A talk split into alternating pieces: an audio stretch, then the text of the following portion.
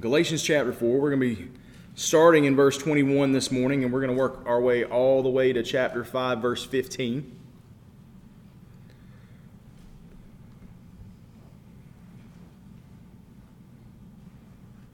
All right, hearing pages stopping, so let's uh, open up with a word of prayer. Father, I'm so grateful for your word. I'm grateful that everything that we need uh, to live this life and to bring you honor and glory is found within its pages, and I pray that we would all consider it as the utmost authority in our life and that we would uh, conform our hearts and our lives to live out what you have told us.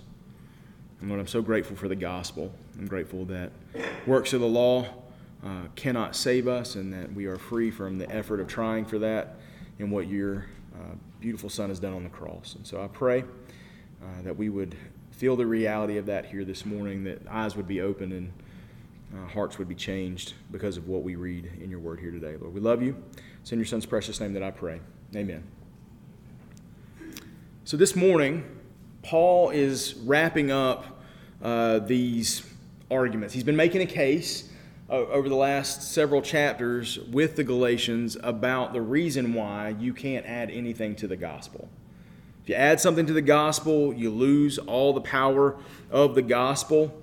And so he's been making these cases. He's been putting stuff out there showing, hey, if all of this stuff was true about the law, then you would simply have to keep the law. If you could keep the law, you would be expected to keep the law, but you can't. And so it's not necessary because Christ kept the law for you. That's what he's been saying throughout these last four chapters.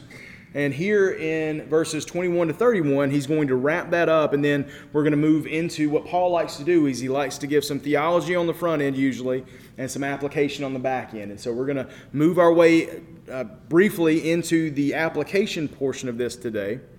Uh, but to wrap up his case against the idea that obedience to the law offers salvation, Paul is again going to go back to Abraham from the book of Genesis in, able, in, in order to help make his point. All right, the reason for this is that Abraham was the father of the Jewish nation. He's the one that started it all. And therefore, if you can show how Abraham himself wasn't saved through obedience to the law, that he was in fact saved by his faith in the Lord, then a reasonable person should be able to come to the conclusion that if that's not how it worked for Abraham, then it's not going to work for you either. Right? When you elevate someone like Abraham, like the Jews would have for Abraham, and you see Abraham didn't get credited with righteousness because of his works, he was credited with righteousness because of his faith, then I should reasonably come to the conclusion that I'm not as amazing as Abraham is, and so therefore I can't work my way to salvation either. So that's the point. Paul started making that beginning in, at the beginning of chapter 3, and in 4, Paul's going to use an event in Abraham's life as a metaphor. So he's not actually comparing it. He's not saying this is a one-to-one correlation. This is he's using that to show that salvation comes through the promise, not through works. Right? The event that Paul's going to address, it comes from Genesis 16 and 17 with the births of Abraham's two son, sons, Ishmael and Isaac. If you're not familiar with this part of the story, I want to give you a little bit of background context here so that you can understand what he's pointing to in verses 21 to 31. So, what you need to understand about this is that when God called Abraham away from his home country, he promised, You're going to be turned into a great nation. And that great nation is going to be a blessing to the entire world. And the problem with this is that when Abraham was called, he had no children. And to be a great nation, the family tree has to branch out just a little bit, right? So God questions, or Abraham questions how God is going to accomplish this promise that he made, considering that at the moment, a slave born in his household was set to be his heir. And God tells Abraham, it's not going to be a slave that is born in your household that's going to be your heir. Your heir will be a son born from himself and his wife Sarah. The issue is that God did not put a time frame on this promise. He just said, This is going to happen. And so they're just sitting around waiting for it to happen. And the issue is that they're both starting to get old. They're getting older and older, and so they decide, since God has not worked out this promise in their time, and they're starting to get scared that the promise is not going to come true, they decide to take matters into their own hands. And what they do is, in hopes of moving this promise along, Sarah presents Abraham with her Egyptian slave named Hagar, and Abraham sleeps with Hagar, and they conceive a son named Ishmael. This causes all kinds of problems, as you would imagine, right? This is not going to be good for anything or anyone right? It causes problems for Abraham, Sarah, and Hagar, right? And the biggest problem that it causes is this is not how God intended to fulfill his promise to Abraham. Right? Ishmael was not going to be the fulfillment of God's promise to Abraham. The line of Israel was to come from a child born to Abraham and Sarah, and that would be Isaac, who was eventually born in Genesis 21. So we're still, even after the book of Ishmael, or the birth of Ishmael, there's still a large portion of time that goes between what they tried to do and what God actually did. Right? This line begins in Genesis 21 through Isaac, and Isaac would eventually grow up. He fathers Jacob and Esau, and eventually Jacob's name is going to be changed to Israel. As the narrative moves on from there, he names one of his sons Judah. Judah, through Judah's line comes King David, and from King David's line comes Jesus. And then we have the life, death, and resurrection of Jesus, by which we have salvation by grace alone, through faith alone, in Christ alone. And that's what Paul has been arguing throughout this entire letter. With, with that background, I mean, that, trust me, that was thousands of years of history that we went over in like 60 seconds. So there's a lot more to it than that, but that should give you a rough idea of what we're getting into when Paul points back to this and says, hey, look at this. This is how, how you're acting. All right, so let's dive into that. We're going to see what Paul says about Sarah and Hagar in verses 21 to 31. Beginning in 21, Paul says, Tell me, you who want to be under the law, don't you hear the law? For it is written that Abraham had two sons, one by a slave and the other by a free woman. But the one by the slave was born as a result of the flesh, while the one by the free woman was born through promise. These things are being taken figuratively, for the women represent two covenants. One is from Mount Sinai and bears children into slavery. This is Hagar. Now, Hagar represents Mount Sinai in Arabia and corresponds to the present Jerusalem, for she is in slavery with her children. But the Jerusalem above is free, and she is our mother. For it is written, Rejoice, childless woman, unable to give birth. Burst into song and shout, you who are not in labor, for the children of the desolate woman will be many, more numerous than those of the woman who has a husband. Now you too, brothers and sisters, like Isaac, are children of promise. But just as the child born as a result of the flesh persecuted the one born as a result of the Spirit, so also now. But what does the Scripture say? Drive out the slave and her son, for the son of the slave will never be a co heir with the son of the free woman. Therefore, brothers and sisters, we are not children of a slave, but of the free woman. So, Paul starts off here by asking, Don't you hear the law? All right, what is the law telling you? The law is telling you that you cannot achieve salvation on your own. You can't do it, you don't have it in you. Like we've stated, your best day on earth is like filthy rags presented before a holy and righteous God. You don't have the ability to bring God honor and glory on your own. To make his point, Paul points to the development of Abraham having two sons to show what happens when we try to live out of our own intelligence, when we try to live out of our own strength, when we try to live out of our own character, it does not go well for us.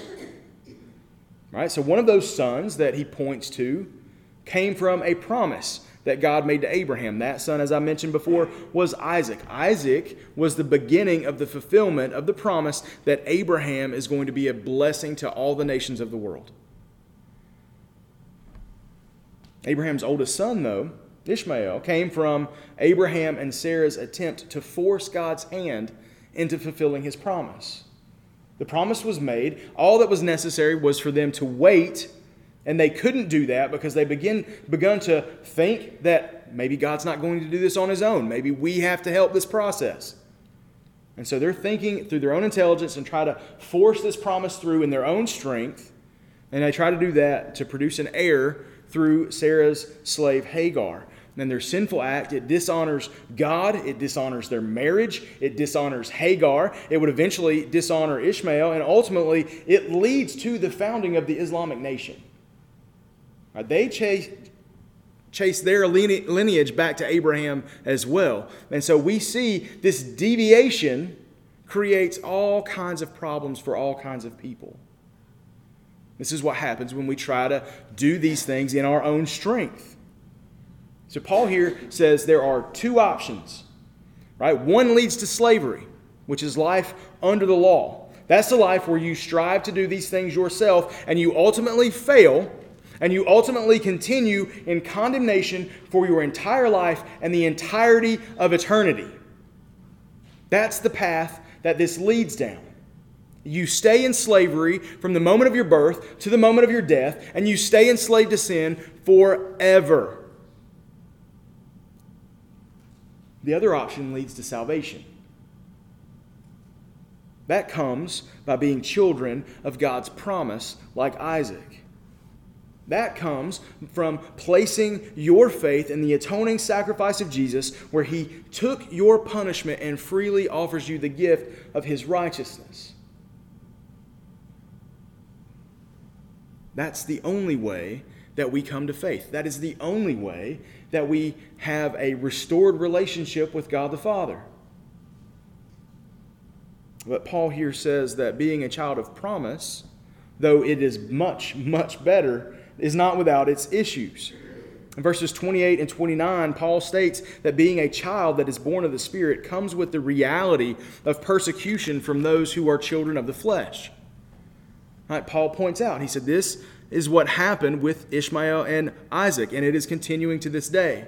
Paul, again, is pointing back to Genesis in Genesis 21. After Isaac is born, uh, Sarah sees Ishmael mocking him, and she demands that Abraham sends him and his mother away. And in this narrative, in, in, a, in a strange occurrence here, it, it kind of blew me away when I read this the first time, right? God tells Abraham to listen to Sarah because the promise that is to come is coming through Isaac. So Abraham is conflicted about sending Ishmael and Hagar away right? That seems extreme. That's still, that's still his child. But God comes to him and says, Listen to her. I will take care of them. And God does. He takes care of Hagar and Ishmael after that, after they've been sent out. But in reality, they shouldn't have been in this picture in the first place. This should never have been an issue. They only became players in this drama because of Abraham and Sarah's sinful choice to try to push God's promises along instead of waiting for them to be fulfilled. Paul reminds the Galatians of who they're meant to be. Right? You're meant to be the child of the promise. And if you're going to be the child of the promise, then these Judaizers, the, the Jews, are going to persecute you. That's part of it. That's the nature of it. Because they are lined up with Hagar and Ishmael. They don't mean to be, that's not their intention. They think they're following the right path. But that path diverges with Christ. And they're still walking the path of the law. And that path leads to slavery. He says, Don't line yourselves up with those people by submitting yourself to the law. He says, Remember, you are not children of the slave, you are children of the free. With this, Paul then concludes his point uh, against salvation being found in pursuing the law. Striving to find salvation through obedience to the law only produces slaves to the law. That's your only option in going that path. It doesn't offer freedom because you can't do it, you don't have it in you. If you could do it perfectly, it would offer freedom, but you can't, so it only offers death. It only offers condemnation. And at this point, Paul is going to move on from that, from this pursuit of driving this home for the Galatians. Get this in your head. This is not going to work well for you. So, Paul has made his point, he's closed his case. And basically, from here forward, Paul's going to be saying, This is what you should do. Since everything that I've said to this point is true, and you should listen to me, this is what you should do following that. So we're going to take a look at the first 15 verses of chapter 5 to see the church's application. So let's take a look at that together. Follow along with me as I read it.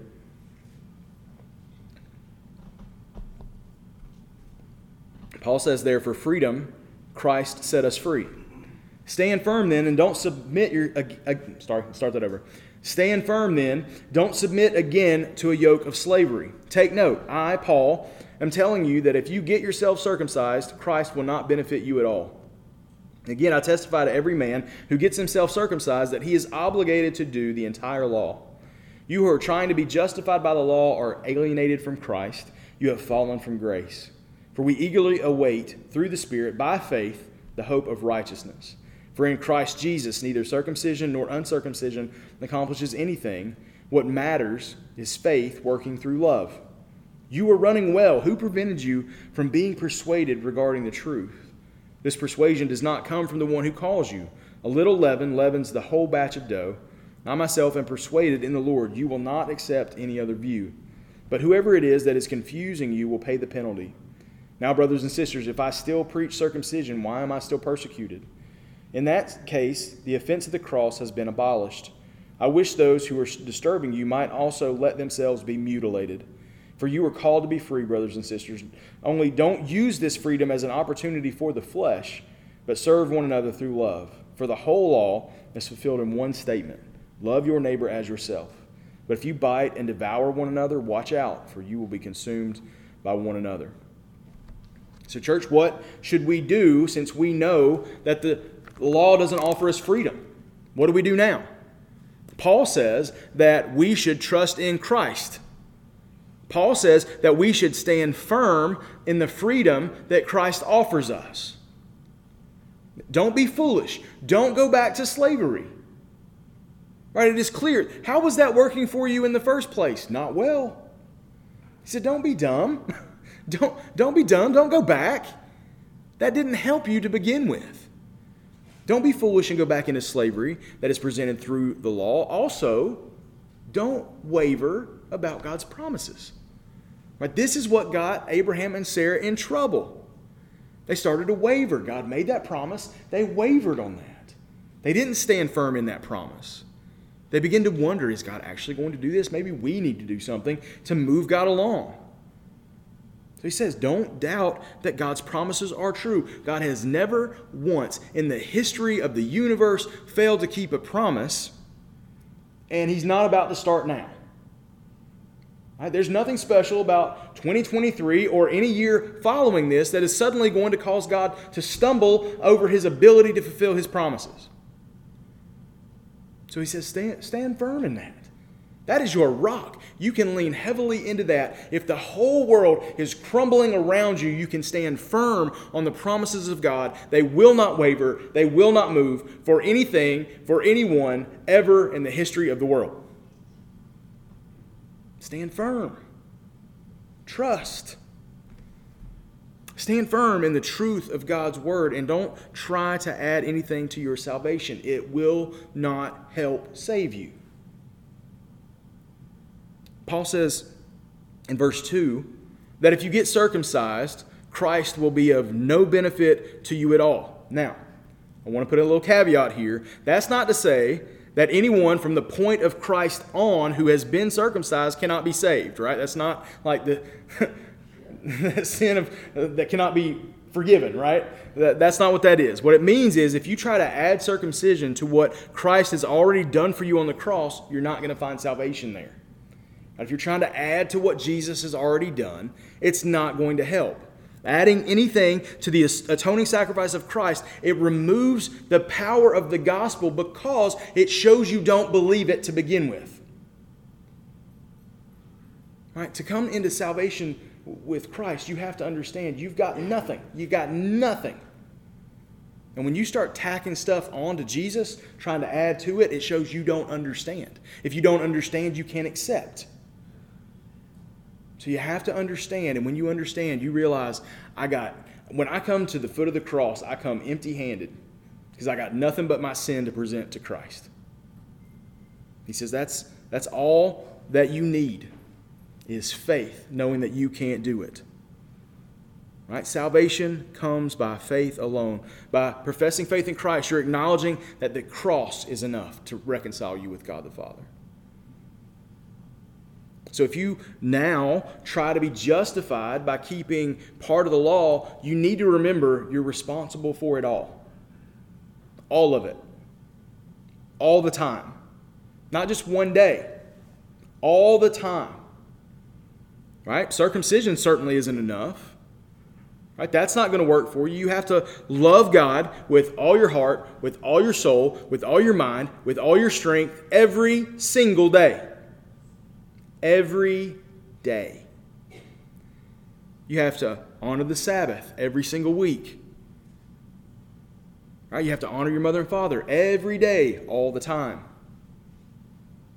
You have to refrain from lying, stealing, coveting, committing adultery, and murder. And those are 10 out of 613 laws that you have to keep if you're going to keep the law. You got to do them all. You got to do it all the time. You have to be perfect. Nothing less than perfection is acceptable. All the time, every day. And if you try to be justified by the law, you're alienated from Christ. It will not sustain you, it will not fulfill you because you obviously don't understand the gospel. You don't get it. When Jesus said it was finished, he meant it. Salvation by works does not work. Doesn't work. But Paul adds something here that needs to be understood. We need to hear this clearly. Salvation by works does not work for salvation, but someone who is saved by grace alone, through faith alone, in Christ alone, is someone who works. All right? So, you know, you might hear this from me, and I, I, say this a lot, but and it may seem like I waver back and forth, right? You can't be saved by works, but you better do works. Like that, that sounds like contradicting statements. But Paul says in verse 6 that circumcision or uncircumcision, it does not matter. What matters is faith working in love. That's what matters. Your faith will produce work that stems from your love. And we can see what you love based on where you apply your work. We can see it. It is evident in your life. We're going to get a little bit further into Galatians chapter 5. We're going to see the fruit of the Spirit, which we're going to see how you work, out of what that you work. But we can, I've said it before, I'll say it again. We can look at your checkbook and we can look at your calendar to see what you love. We can see where your affections lie. Because it is what you do with your time, your talent, and your resources that shows where your affections lie. If there are no works coming from your faith, you should not rest easy in your faith. Now, I'm not doubting that you have faith.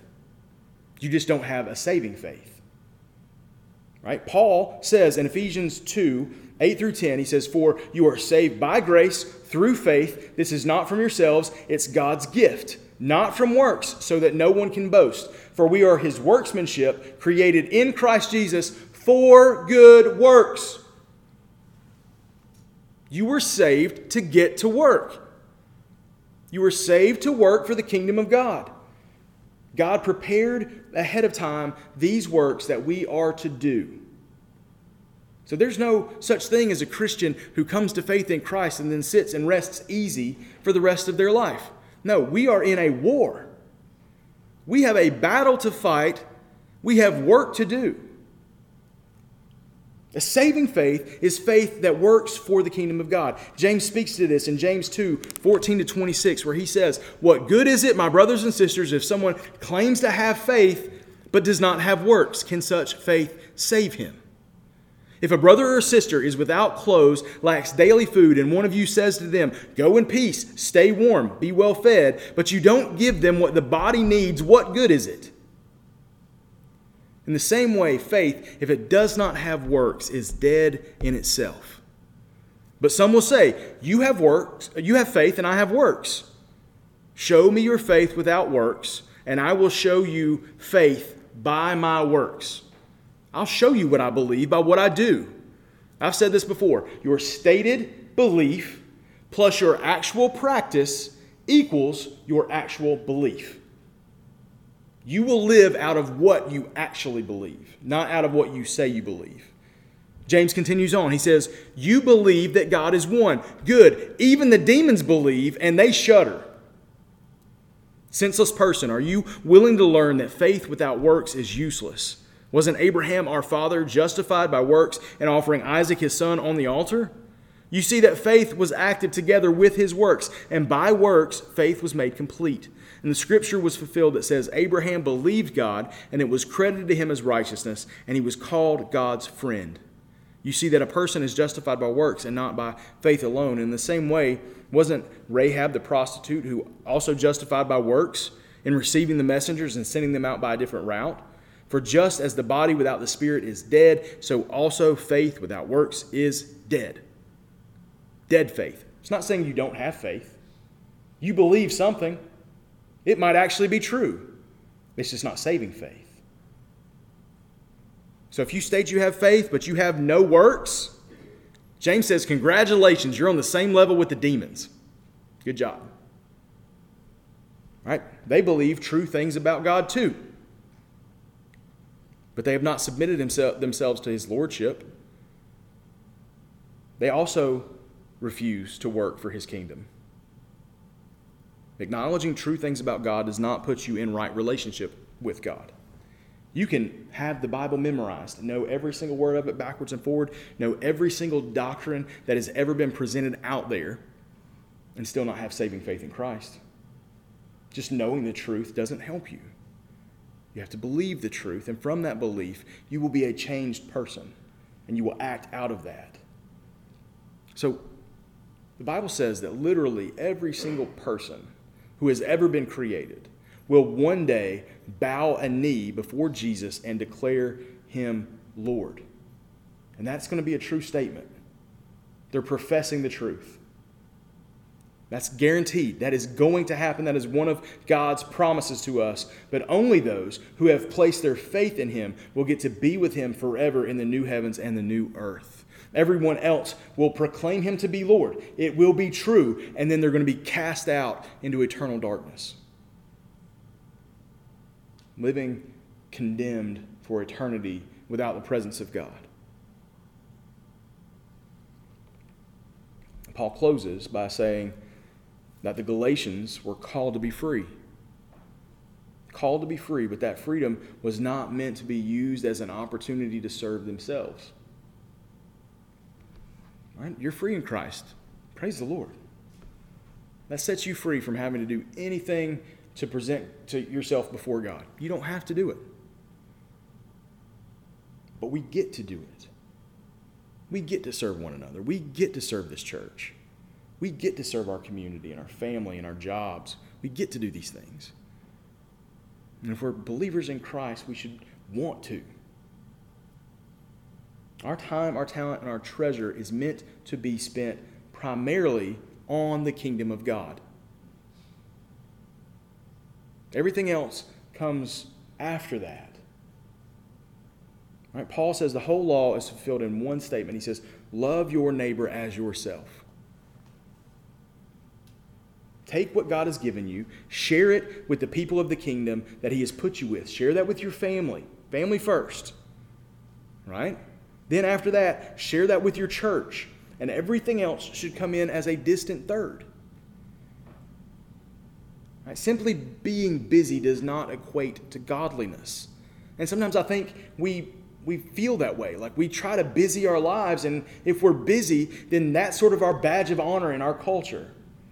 Somebody ever ask you how you're doing? How are you doing? I'm busy, super busy. Gosh, I'm so busy. Right? I mean, I think sometimes we tell people how busy we are because we're afraid they're going to ask us to do something. If I tell them I got time, what are you doing today? I'm sitting on the couch eating Cheetos. Oh, well, I need help moving the couch. Man, I'm so busy today. I am so busy. I got so much to do. Simply being busy, even if it's true, even if it is true that you are completely busy, if you are busy doing things that is not serving the kingdom of God, you're busy doing things that are going to get burned up at the end of time. None of it translates into eternity. Right? If you say, I've got too much on my plate, I'm too busy to serve the church, then you're too busy.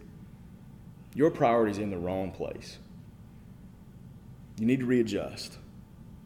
Paul has some harsh words to close this out. I wanted to point this out. Uh, in verse 12, speaking about the Judaizers, he says that he wishes that those who have been causing problems for the Galatian church would be mutilated. It says that in our translation. Other translations will say castrated. Um, here, Paul shows two things. One, he shows his frustration. Paul is extremely frustrated, obviously. And he shows his passion for the gospel in this. I don't think Paul should have said this. I don't. I, it obviously flies in the face of Jesus' call to love our enemies, right? So, wishing bodily harm on our enemies, I, I don't think this is the path that we should go. But no one can question how fiercely protective Paul is about this Galatian church and about the gospel. Now, I don't think we should be saying stuff like this to people. I don't think we should be wishing this stuff onto people. But I do think that we should have just a smidgen more of his passion for the kingdom of God. We should have just a little bit more passion for the gospel. We should understand that, that people are lost. They're dying. They're going to hell. And we need to try to do something about that.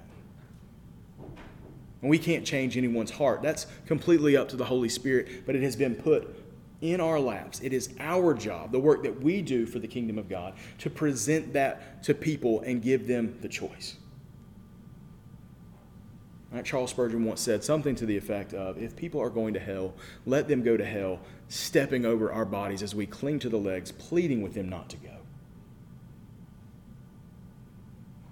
We should be passionate about Christ's church. He loved us enough to die for us. We should be passionate enough about his gospel, what he told us to go and share and make disciples of all nations. Like we are part of that blessing that Abraham was given. And we're supposed to take that blessing that we've been given and share it with others. So, no, do I think that Paul should be wishing castration on his enemies? Absolutely not. I don't. But I do pray that you have a smidgen of his passion for the kingdom of God. And if it's not there, why? Why is it not there? Something's missing, guys. Something's missing. We've got to find that. Or this church will dwindle away to nothing. We've got to find a passion for serving this church. We've got to find a passion for serving this community. And if, again, if, if that passion's not here, then something's wrong and we need to fi- figure out what that is. So, my question to you today one, are you saved? Are you striving to bring God honor and glory in everything that you can do? And you find yourself coming up short over and over and over again? Stop striving the work has been done. Christ is offering his free gift of salvation to you. It's here for you today. Please just accept that. If you are a believer in here today, where is your heart pointing? Look at your look at your schedule. Look at your pocketbook. The little register on your checkbook. See where all that time and money's going. That will show you your true affection. But I am praying that each one of you will have a rejuvenated spirit for the kingdom of God, for helping this church grow and thrive and push back the darkness in this community. Let's pray about that together.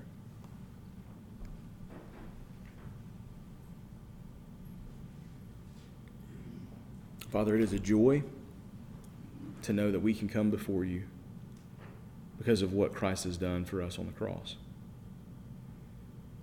I pray, Lord, if there is anyone here who is just absolutely tired of striving, tired of doing everything in their own power, trying to pull themselves up by their bootstraps and just can't quite get it done, Lord, I pray that there would be a realization today that there's no hope in that. That is a futile effort. It will never succeed. And I hope that anyone here that may be striving for that would find freedom in Christ. They would move from death to life, that their heart would be changed from a heart of stone to a heart of flesh. And that they would then get to work pushing back the darkness and working, striving hard for the kingdom of God. Lord, I pray for a rejuvenation of the Spirit in this church. I pray that there would be an eye opening experience where we would realize, you know, we've let the things of this world distract us. We've let our time, our talent, and our treasure go to other things, uh, things that don't matter, that have no eternal worth. Lord, I pray that your, your spirit would fill this place. As the song said this morning, you are welcome here, and I pray that you would change us. That we would be passionate about the gospel, passionate about the church, the way that Paul was passionate about the gospel and passionate about the church. Lord, we need you. It's in your son's precious name that I pray. Amen.